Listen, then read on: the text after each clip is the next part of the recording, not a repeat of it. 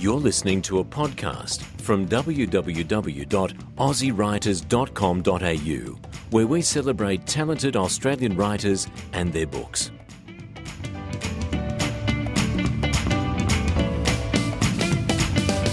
I am really excited about my interview with Graeme Simsion. Catching up with one of my favourite authors is always a joy. And I've caught him at the airport in between appearances. Welcome, Graeme. Welcome to the show. Thanks very much, Suzanne. Nice talking to you. I have got so much to ask you, but I want to start with Graeme the man. And I've looked a little bit into your background and some of the exciting things you've done, and I think you're a bit of a larrikin. Oh, look, I don't really think so. What makes you think that? Well, you've done some very exciting things. There's this combi trip around Australia in a 1962 combi. There's your flirtation with marathons. Okay, so let me interrupt you right there. Yes. Because I think there's a couple of things. One, I think, me as a person is probably only interesting to your authors and aspiring authors out there insofar as it impacts upon how I write and what I write. And, we do tend to write what we know. But Maxine Beneva-Clark wrote an article for the Saturday paper a little while ago, a little profile about me, and she sort of pointedly said, white, middle-aged, male, middle class, etc. And the truth is, I have probably had a reasonably interesting life for a white, middle-class male brought up in Australia. So I've done a bunch of things, but they certainly don't compare with the life adventures, the stories that people who've come from more straitened circumstances, more exotic places, and often far more strife than me have come from. So I don't think my life story of itself is particularly interesting. Well, I found it quite interesting, the bits that I read, because I thought, well, you're a man who likes to experience things. And from my experience of interviewing authors, successful authors, as we know, don't write in a vacuum. They draw on their experiences. And so is this true for you? Oh, look, it's particularly true for me that... One of the things I discovered, I started off studying screenwriting before I studied novel writing, before I studied prose writing. And I found a lot of the people studying screenwriting were quite young and they were film buffs. And they got a lot of their ideas from the world, indirectly, secondhand from films. I'm thinking particularly of something like working in a large corporation. Many of them would never have had that experience. So if they want a boss of a large corporation, then they've got Mr. Burns as their role model, not any direct experience. And that role model is secondhand already, and what they're doing is stereotypes without offering us any new insights, anything new about it. Now, because I'm older, I'm now well into my 50s, and I've come to writing quite late in life, I think one of the things I can bring to it is a reasonable amount of life experience to draw on. I mean, young people haven't had the experience of being old. I've at least, even though it's a while away now... I can relate to that very, very much. I've had the experience of being young. And in fact, I just wrote a short story for The Big Issue just a few weeks ago around writing about my experiences when I was 19 or 20, as well as I could recall them. So you have that broader range to draw on, and I'm very conscious in my writing not to go to secondary sources, to try to write as much as I can from my own background, and then obviously asking what if and so forth, but taking the characters, the situations, the locations, as much as I can from my own experience. Yes. In fact, you mentioned your screenwriting career, and we'll get to the book in a minute, but you had written the Rosie Project as a screen play, and I also noticed that you are quite an accomplished filmmaker. Well, again, I think you've got to put this in perspective. I studied screenwriting, and I now have some credit as a screenwriter primarily because of the Rosie Project, which made its mark as a novel. It opened a lot of doors for you, didn't it? Yeah, I couldn't get the screenplay for the Rosie Project, which was its original incarnation. I could not get that up. I couldn't get I could get producers, but I couldn't get funding for it. And it's tremendously hard to break into film as a newbie. I mean, in fact, you know, most of the time... Or into the writing world. Well, no. I think it's much easier to break into the writing world. Do you think so? Oh, I know so. Right. You just look at the number of novels that are published every year, compare it with the number of films made, and then compare it with the number of original films made that are not adaptations of novels, because this is the thing. Right. A huge number of films, if you look out there, they're either adaptations of novels or sequels to adaptations of novels. Yes. So it's tremendously hard to break in with something new and original. So I, you know, my history as a screenwriter is that I studied screenwriting, wrote the Rosie Project screenplay, and then because the book was successful, I got the opportunity to rewrite that screenplay, and I'm a member of the Writers Guild of America and all sorts of very strong credentials now as a screenwriter, but they all came out through the back door. Well, yet, I remember reading on, you've got a very good website that gives a lot of information, and you mentioned on your website that you actually failed when you did the screenwriting course, the first off, was it? One of the units in the screen did not submit or... Did not submit, and you can take that whichever way you like. But it was a bit like, did not lie down and submit, because I had a fairly... I won't say combative, that's too strong a word, but an intense relationship with my screenwriting teacher, and at the end of the year he really said, look, it's not good enough, and he was going to pass me, I might well have got quite a good mark, but I thought, no, if it's not good enough, I'm going to come back next year and make it good enough, so I chose to fail the subject. So there's a bit of a perfectionist in you. Well, not that, I just knew how hard it was to get something up in Hollywood, which is what I was aiming for, even to be made in Australia, and I realised that it was no good saying, look, this suffices, this passes the exam, that it had to be really, really good to get there, and I just needed to give it every chance I possibly could. So there's not, you know, I often sort of, I think people think I'm showing off about how much work I put in when I was studying screenwriting. You talked about me being a filmmaker, I made about a dozen short films. I don't think anybody on my screenwriting course made more than two. But it's not because I have something that's fantastic work ethic or I'm just a wonderfully good person. It's just that I realised that if I was going to make it, I was going to have to do a lot of work, because otherwise I would make it. It's a principle of life, isn't it? Well, it's as simple as that. You get out what you put in. I mean, I had quite a long career before I started doing the writing, and probably the most important thing I took out of that career was how long it had taken me, how much work it had taken me to become an expert in my field. Yes. And I thought, I'm going to have to be that good in the writing field. Therefore, my expectations, I think, were set in terms of how much work I would have to do and how long it would take, were probably a bit more realistic than some of the younger people coming in. Because, I mean, if you're 22 and you don't think you're going to get anything sort of serious until you're 28 or something, it's just, oh, come on, give me a break. But if you wanted to be a brain surgeon, you'd have that expectation. Exactly.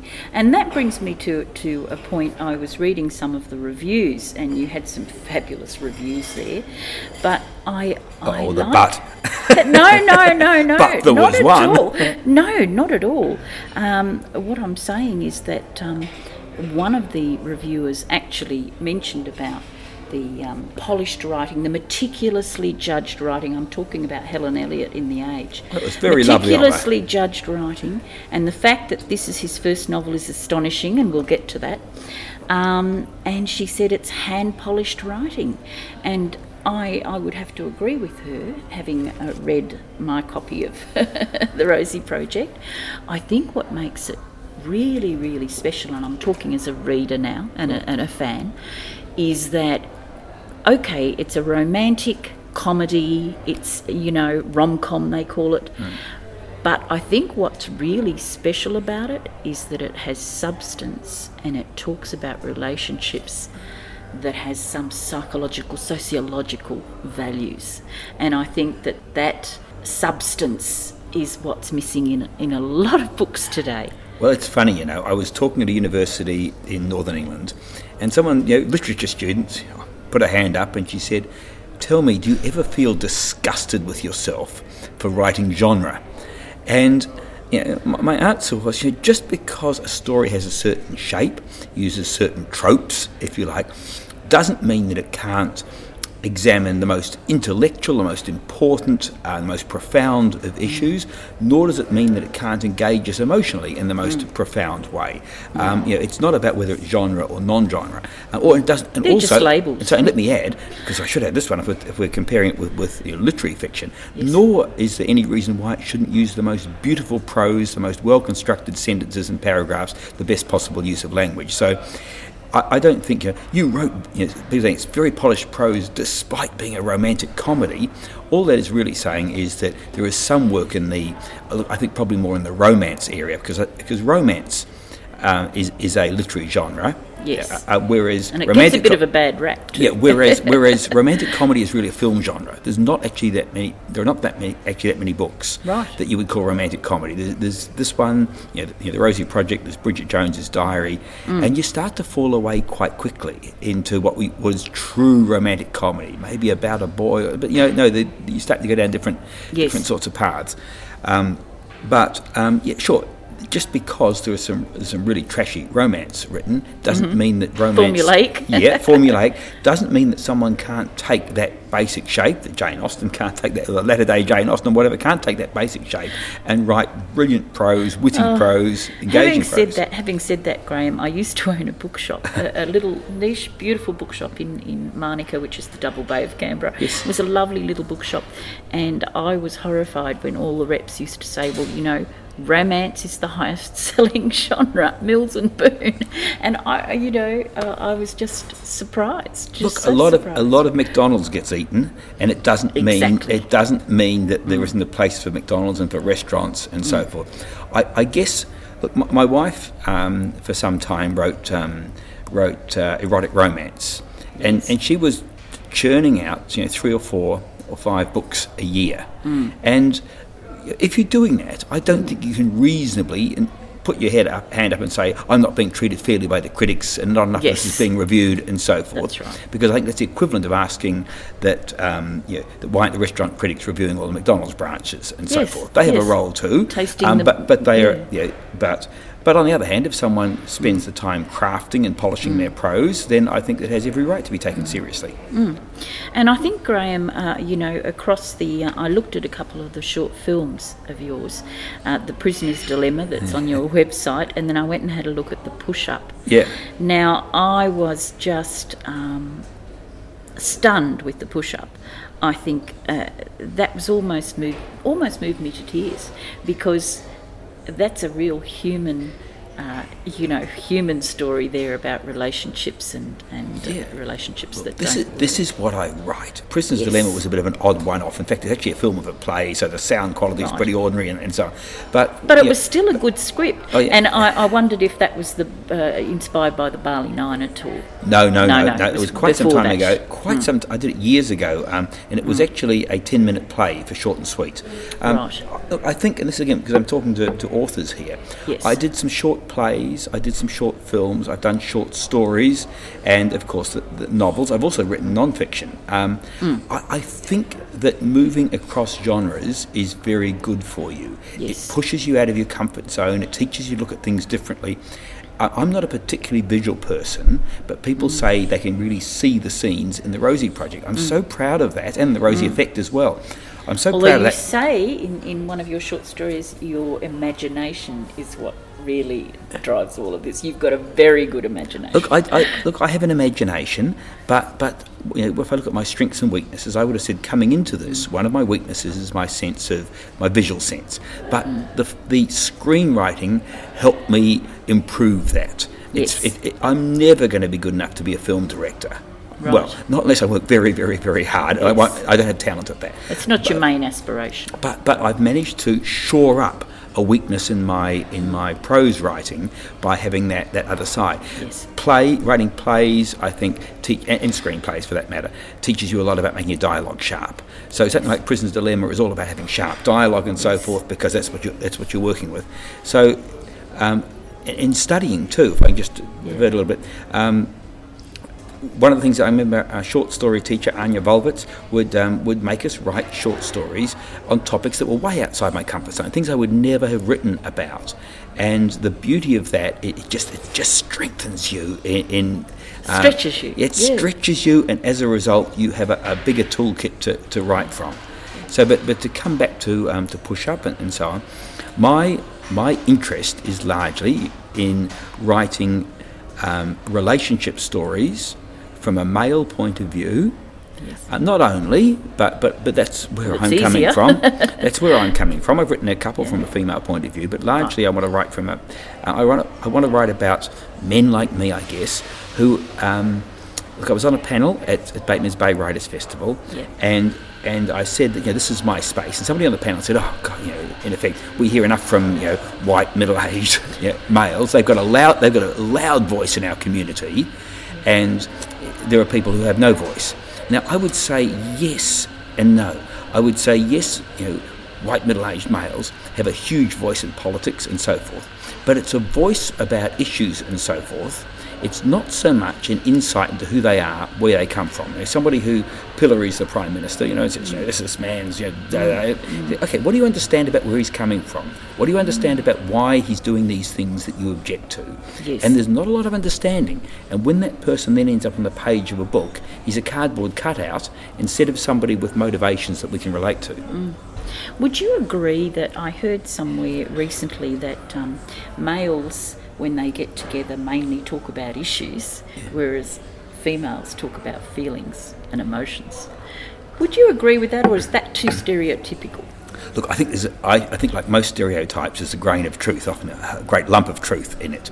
I think that men, certainly of my generation, can be uncomfortable talking about emotions as a group, and they have some of them find ways of doing that. There's a little short story I worked on that I've tossed aside, but it's now actually a big theme in the novel I'm writing, tentatively called The Best of Adam Sharp, and it's the idea that men talk a lot, for example, about music. It's a very common topic of conversation, and often their response to music is a subtext for communicating their emotions. Per se, sometimes you want to see a man. It's an acceptable way. You want to see a man crying. He's listening to some song. It's not. It's not because somebody died. It's because he's listening to a song that reminds him of something, and it's sort of a socially acceptable thing. Mm. So, but I mean, what's fun about writing about men in particular and emotions is that they are not going to talk explicitly about them, perhaps to the extent to the extent that women in chick-lit novels do, yes, or that women on soap operas do, which is somewhat unrealistic anyway. But they will talk about other things, and you pick it up in the subtext. And of course, good writing is partially, at least, about things in subtext. So men give you a wonderful shot at that because they're doing their mumbly interactions and so forth. And you, as a writer, try to communicate to the reader, but what he's really saying there is he's desperate for some support, or he's thought about killing himself, or something really serious. Yeah. So in this little story, the story I had that I was playing with was called Three Men and the Truth, and it's about a guy who's left his wife, and his two buddies come around to talk to him. All they do is talk about music, but it actually comes out that all three of them have massive issues in his life. One's left his wife, one's contemplating suicide, and one's in a very unhappy marriage and not sure what to do. Yes. And just through talking about music and so forth, they provide some support for each other. And that's a fun thing to write, because if it was just the guy folding his arms saying, things aren't going too well at home with my wife, what? How are you feeling about that? Well, I'm feeling really devastated. It's not the reader's not the way. Nobody's doing any work. No, that's right. And so it interests me whether you've actually got any background in sociology, because a lot of this is really sociological. Well, look, I think it's psychological for me, because you're dealing with individuals rather than groups. I don't know if that's a good distinction between sociology and psychology, but certainly I think of myself in my book that I'm dealing only with individuals. I'm not trying to make any... Don Tillman is not meant to be an Asperger's archetype. He's meant to be a human being with Asperger's, so he's one person. So I'm dealing with individuals all the time, and if someone wants to extrapolate that or generalise that and say, well, that tells us something about Asperger's, well, great. So I think we're looking at psychology, and I think that a writer has to be a student of human dynamics. Not necessarily psychology per se, but they need to know how people work in groups and so on. Mm. So my background there is that for many years I taught consulting skills. So I used to run a consultancy, and when my staff would get into trouble, it was very seldom they lacked the technical expertise. These were information technology guys. But every time something went wrong, it was an interpersonal problem. They knew their stuff, but they hadn't listened. They were laying it on somebody, all that. They were dishing out advice, but it wasn't asked for. So when I sold that business, I started giving courses in consulting skills, and I taught at the university, master's level and so on, and this, and MBAs and so on. That became my thing for a while, while I was supporting myself through the writing course. And that was a good platform for me for thinking about how people work together. The other one is that I've been married to a psychiatrist, Anne Beust, who's now a professor of psychiatry, for 26 years. So a lot of your conversations would involve this sort of thing. Well, not only that, she's a fantastic reference point. Mm. So I can say to her, in the book I'm currently writing, if someone's father left home when his kid was 14, would that be an age where the kid might blame himself for not keeping the father at home, or we got too old? And you say, no, that's absolutely right. It's at adolescence. So I've got the background, yes, and my intuition about it is so she's reinforced. Your sounding board. How absolutely good is that? It's fantastic. And of course, does that work in reverse when she's writing her? I noticed she's got a fabulous book out called Medea's Curse. Yeah. Okay, let me tell you, she's got a guy in Medea's Curse who is a married man, and he's having an affair with the protagonist. Right. So Anne says to me, so if you were a married man having an affair, what would you do? I think, hang on, this is a loaded question. This is a dangerous question. I don't think. What did you say? I'm not quite sure. I can't imagine such a thing. I was like, I've got this friend. Oh, that's beautiful. But look, one of the funny things about writing is that people really have challenges writing across writing the other gender. Say the other gender, there's many genders, but in simple terms, men have trouble writing women and women have trouble writing men, to some degree at least.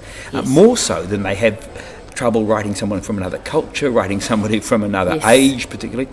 So it's quite helpful. That men are from Mars, women are from Venus. It's just quite helpful, particularly as I'm writing relationship stories, to just have someone to bounce it off and say, does that make sense? Does that feel realistic? Yes. Well, I think that it comes through in all of your work. And it's interesting that you mentioned, the stereotype of... what you do in your book, I think, does a real... service, should I say, to the labelling of people with Asperger's, because they are people first, and Asperger's is just one aspect of their character, really, isn't it? Absolutely, yeah. That's something I would imagine a lot of people, you would have been asked in a lot of interviews, are you on the spectrum? Yeah, because I'm asked all the time. You would be asked that the time, and I think it's an irrelevant question, quite frankly. Well, this is in a way, it's half praise and half insult. I take it as an insult because people are saying to me, you could only write this character if you were that character. In other words, you're not a smart enough, you're not a good enough author that you can make it up, as it were. But it's praise in that they think I've done a good enough job. They think the only way I could have done it was to actually be. It's a two-edged sword, isn't it? But I mean, I'm looking forward. I mean, the first two books have Don Tillman as protagonist, but the next book has an English pianist who covers his insecurity with being a know-it-all, which is a pretty different character from Don Tillman. Absolutely. So I'm fascinated to know whether people put their hands up and say, are you Adam Sharp? And in fact... They will. They have. My first readers have come back, and one of the first readers said, well, he's obviously you. And I said, well, that's terrific, but I can't be him and Don Tillman at the same time. Obviously, you bring something of yourself to characters. Yes. And I think you have to inhabit them, but people also forget that there's more than one character in a book. I think one of the great lessons for me from screenwriting was that... when you write a screenplay, let's imagine I've got the Rosie Project here, and let's imagine that Kerry Mulligan is being cast to play Rosie. She's going to read this, and let me tell you, she's not reading Don Tillman's lines. She's reading Rosie. And let's imagine we've got Alec Baldwin, and he's going to play Jean. Yes. Alec Baldwin is reading this for Jean. So yep. you have to be able to say, and say, what's my motivation? Why would I do this? And so this is inconsistent. So screenwriting really teaches you that you're going to have to deal with your character coming back to you and saying, what's my motivation? Yes. And it means all your characters, even the most minor characters, have to stack up and be properly motivated. And a little technique I'd suggest to authors sometimes is when you've written your book, in your draft, go back and reread it from the point of view of your second most important character. Oh, might that's be the a really interesting thing and to do. And then go and do it for the third.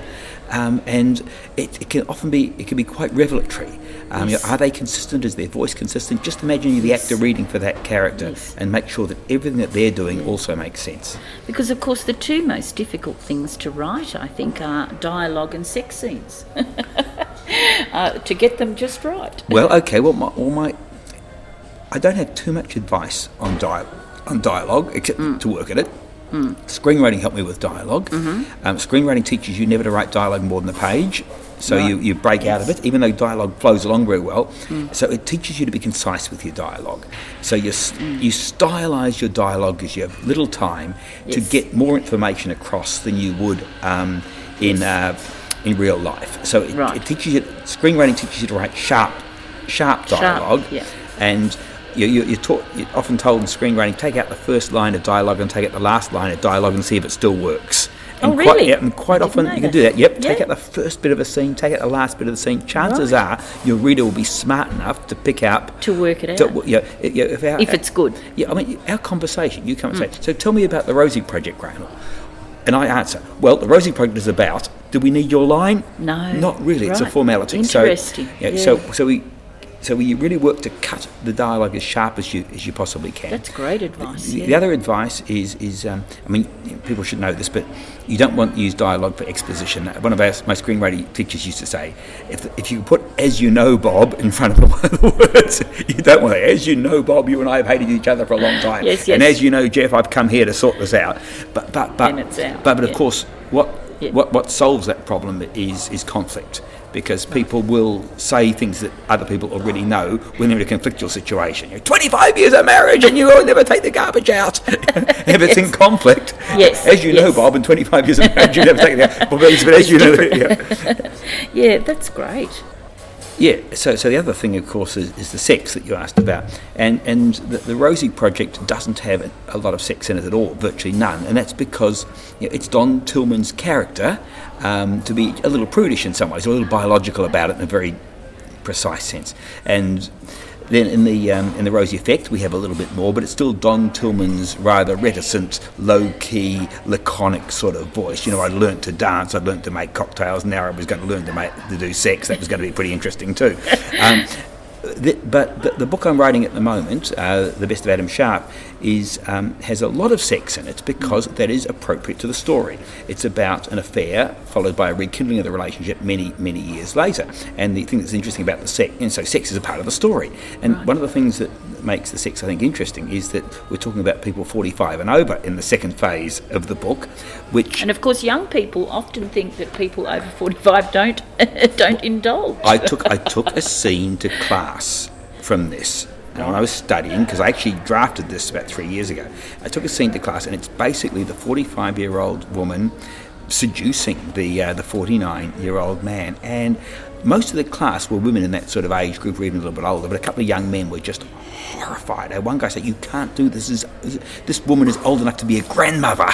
Yes. well, yes. It's extraordinary, isn't it? And down to, she was a former actress, and, we had quite an interesting discussion. My philosophy on writing sex, and I'm not sure I always get it right, is that you write about it unless you're writing erotica or whatever, you write about it as you would write about eating. It's something that you expect your readers will have some experience with. Some of them are going to be gourmet, some of them are not. You describe McDonald's. You don't have to. If you're describing someone having a meal in a book, you don't describe how the food feels in the mouth unless there's something really unusual about it. You don't say. You don't go pages and pages describing it. You say, I had a very thoroughly good meal. Or you say there was a lot of palaver before the meal, or the meal went on for for ages, and I was, you know, stuffed or whatever it was. So you tell it in a reasonably factual way, without on the one hand being coy about it. You know, we now draw a discreet veil over what happened. Or they now sat down and we won't talk about what they ate. And nor do you roll around in it too much. And I think it's just finding the right balance. The right balance, and I guess that's something that needs a vivid imagination as well. well, the alternative is to research it, as Don would. well, quite. I mean, and you know. Once again, I think you want to write as much as you can from life, and I'm not suggesting you sort of rush out and cheat on your partner in order to get experience or anything like that. But I think you can look at your life, you can look at the conversations you have with friends, you can ask what if and so forth. But I would always avoid writing stuff secondhand because I read it in some book somewhere, or whatever. Because I'm now have no confidence in what I'm putting on the page. Well, that's interesting. I think it's time we talked about the Rosie Project a little bit more. I was intrigued with some of the characters in the book. Obviously, Don, we've talked a little bit about, but Jean, the philandering professor, I really think that what you did so beautifully in this book is that all the way through the book we have Jean, who is a professor who is, well, you tell us, working his way through different countries. Tell us about his philandering. Jean is a guy who's got a map of the world and he's trying to score a woman from every country and put a pin in his map. So that's he's 50-something years old and married. With a wonderful wife, caring wife. But in an ostensibly open marriage. Yes, supposedly. Well, what I think worked really well there is that in the end we have this moment where Don Tillman actually joins. Don breaks down his boundaries and becomes a player in the game of life, and with that suddenly we have a new perspective on Jean. Yeah, he has a moral compass, which I love. Yeah. That comes through. Yeah, absolutely. Talk about that. How did you come up with that? Yeah, Jean's an interesting character for me, and for me he's the most interesting character in the novel, put aside Don to some degree, because I see him as the dark side of Don. I say, you know, Jean was the nerd at school who learned to fake it till he made it, as it were, but he's still got these insecurities. I mean, what sort of person, except the nerd, is going to put pins in the map? What sort of person will have that map on his wall to show it to other people? And why is he coaching Don? Well, because nobody else would accept Jean's coaching on social skills, but Don is impressed because he sees an objective measure of social skills, which is Jean can score with all these women. And as Don studies up, as it were, on human relationships, he realises he sees Jean for what he is. Yes. Not because Don suddenly has... And is that something sad? Really, there's a loss there as well, isn't it? Of innocence. Yes, there is a loss of innocence, but it's an intellectual loss of innocence. It's not as though Don suddenly becomes more empathetic. Don learns some facts which conflict with what Jean has told him, and he realises that whatever Jean might be saying, his marriage to Claudia is at risk, and that Jean is behaving in a way which is cruel to Claudia, and it is immature in many ways. And Don goes, and as a friend, he confronts him. So Don doesn't reject his friendship. No. Don confronts him in the same way that Jean has been coaching Don. Yes. He turns it around and says, "Now I've got some advice for you, my friend," as it were. Yes. And that's powerful. That's a lesson, you know, that that Jean could do with. But it's very important to me that I love all my characters. I must feel I can inhabit all of them, and even if they do bad things, there must be something behind that we can empathise with. I don't want to just pin people up and say, well, here's the baddie comes in. So, and I think in the second book, we see quite a lot more depth to Jean. I mean, he's still got these I've had people read the book and say, you know, he's a fantastic guy except for that one small fault. I say, well, it's not a very small fault. Not a very small fault at all. It's very interesting. And I think that the next question I want to ask you is about the sequel. Yeah. Is it difficult when you've had one really successful book? Is it difficult to come up with a second successful book, because it seems like you have? Well, I think there's a bunch of questions in there, particularly since you added the word successful to the Yes. I think if you're lucky enough to have a successful book, one thing is to recognise that you've been lucky to have a successful book. There are good books out there that don't enjoy that sort of success. But the difficulties are sort of, I guess, threefold. One is, is the psychological one. Are you intimidated by the success of the first book? The second is, I guess, more about the process of writing. Having done one, told the one story you have inside you, can you do another one? Yes. And I guess the third one is about the success aspect. How important is it that the second book is as successful? So I would say it was... Let me take the technical one first. Technically, this was much, much easier to write than the first book. And the reason was that I had the toughest work done already, which was the characters and the voice. The voice of Don Tillman, the nice things that Helen Elliott said about the precision and so on, the writing, that came out of Don Tillman's voice and getting it right. So I knew that I knew how to behave. This. The second toughest thing in the book was the character of Rosie. I already had that in place. I had minor characters. So really, it was a lot of my hardest work had already been done. So technically, it was and also, I'd had a practice.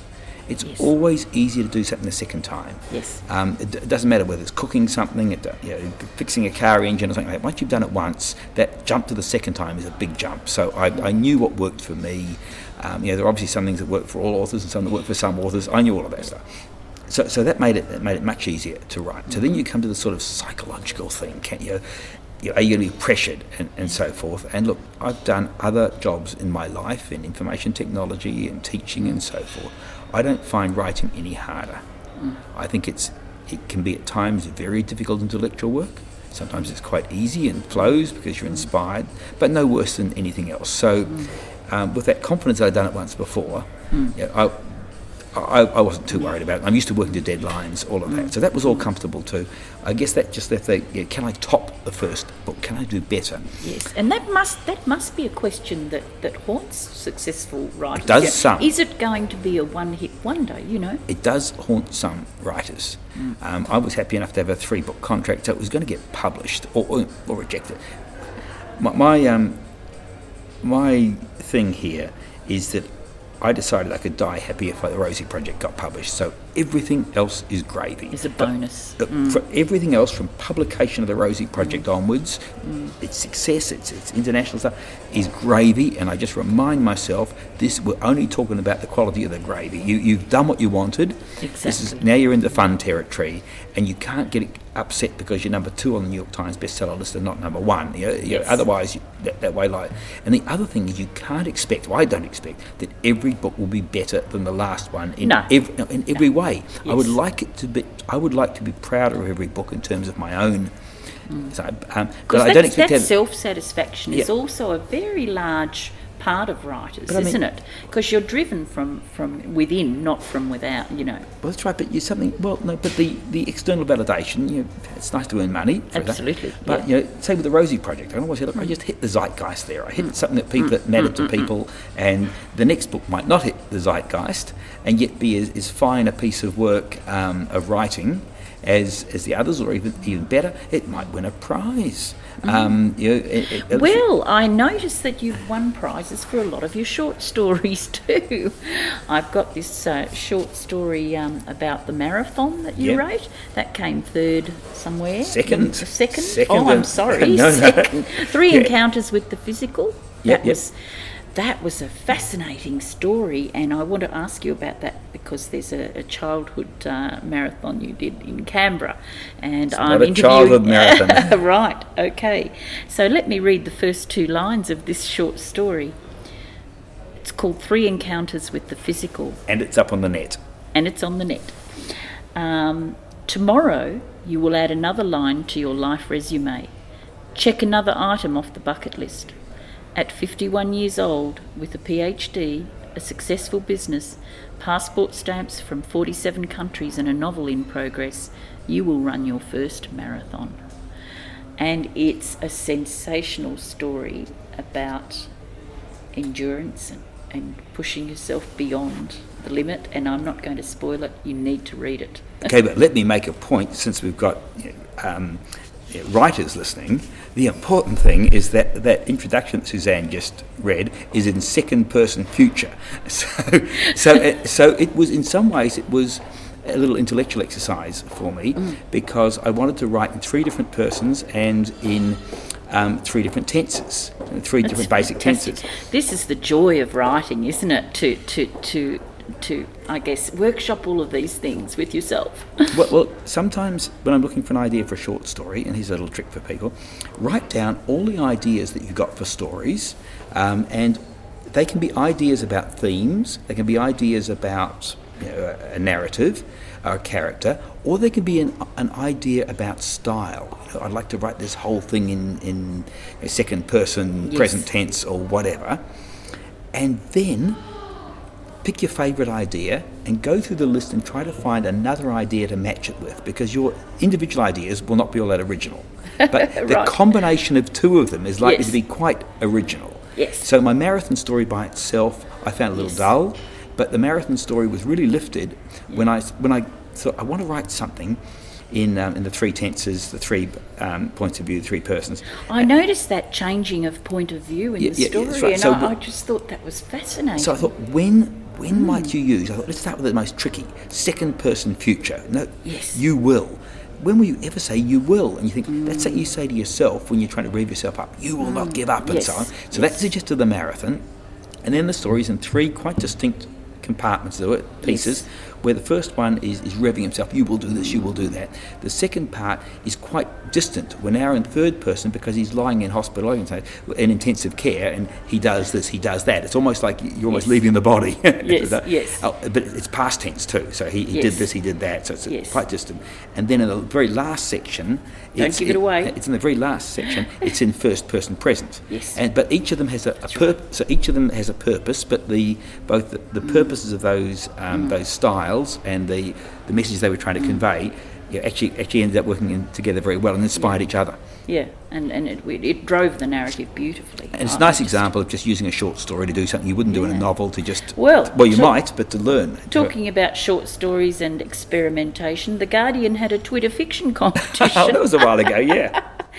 And... here, the competition, the challenge for writers was to write, can you write a story in 140 characters, yeah, in Twitter? And once again, a prize winner, yeah, Graeme, wrote this one. I'm going to read it to you. Strangers swap shy smiles. He scrawls, then is gone. In his place, a paper swan. She turns it in her palm every day. Still folded, perfect. Yeah. It was wonderful. Did it take you long to do that? Did you play with it a lot? Yeah. well, it was, you know what? It's a story that a psychiatrist friend told me. Really? Yep. So the story came pretty much straight from him. I barely tuned it. He just said, yes, there was this girl and someone left a swan in the seat, and she never opened it. And I actually made a film of it. I made a 1-minute film. Oh, did you? 1-minute silent film. And, I'm actually doing a story based on the same thing but taking a different direction. I mean, it's such an interesting incident. But now I've imagined the psychiatrist is on the tram, right, and he sees this happen, and the girl goes off without picking up the folded crane, as it turns out. Right.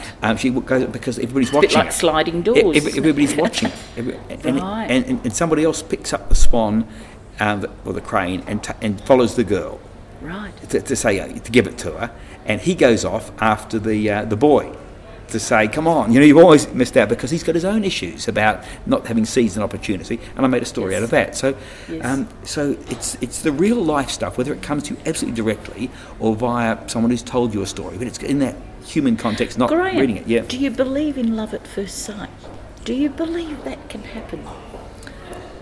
I believe in attraction at first sight, but love... Look, some of the marketing for the Rosie Project has been, you don't find love, love finds you. I totally disagree with that. I think it's rubbish. It makes it sound like you sit around on the sofa waiting for it to find you. I think, as a guy in his 50s who's been married for 25 years, I say you don't find love, you make it. Yes. So I believe you may well have that attraction at first sight, and you may build love on that. But if we're talking about anything beyond that first year or two, you make it, you don't find it. And I think we'll finish with the analogy that that's the same with writers. You have to make it yourself. It's not something that the muse suddenly strikes you from nowhere and you become brilliant. Look, there's two things there, and let me finish on that. Yes. The making it rather than finding it applies to yourself. We're all born with certain talents. We're all reach a certain age with certain talents and abilities. It's never, I don't think, enough to write your best novel. You've got to make yourself the writer. And when it comes to writing a novel, you will get a lot of things right, but then you've got to make the rest. Thank you. I could talk to you all day, but you've got to catch a plane. I do. And we're at the airport. Thank you so much, Graeme. Thanks so much, Suzanne. It was wonderful. Thank you very much. Cheers. We hope you enjoyed this podcast from www.aussiewriters.com.au. And if you are a reader or a writer, then hop on over to our website and subscribe.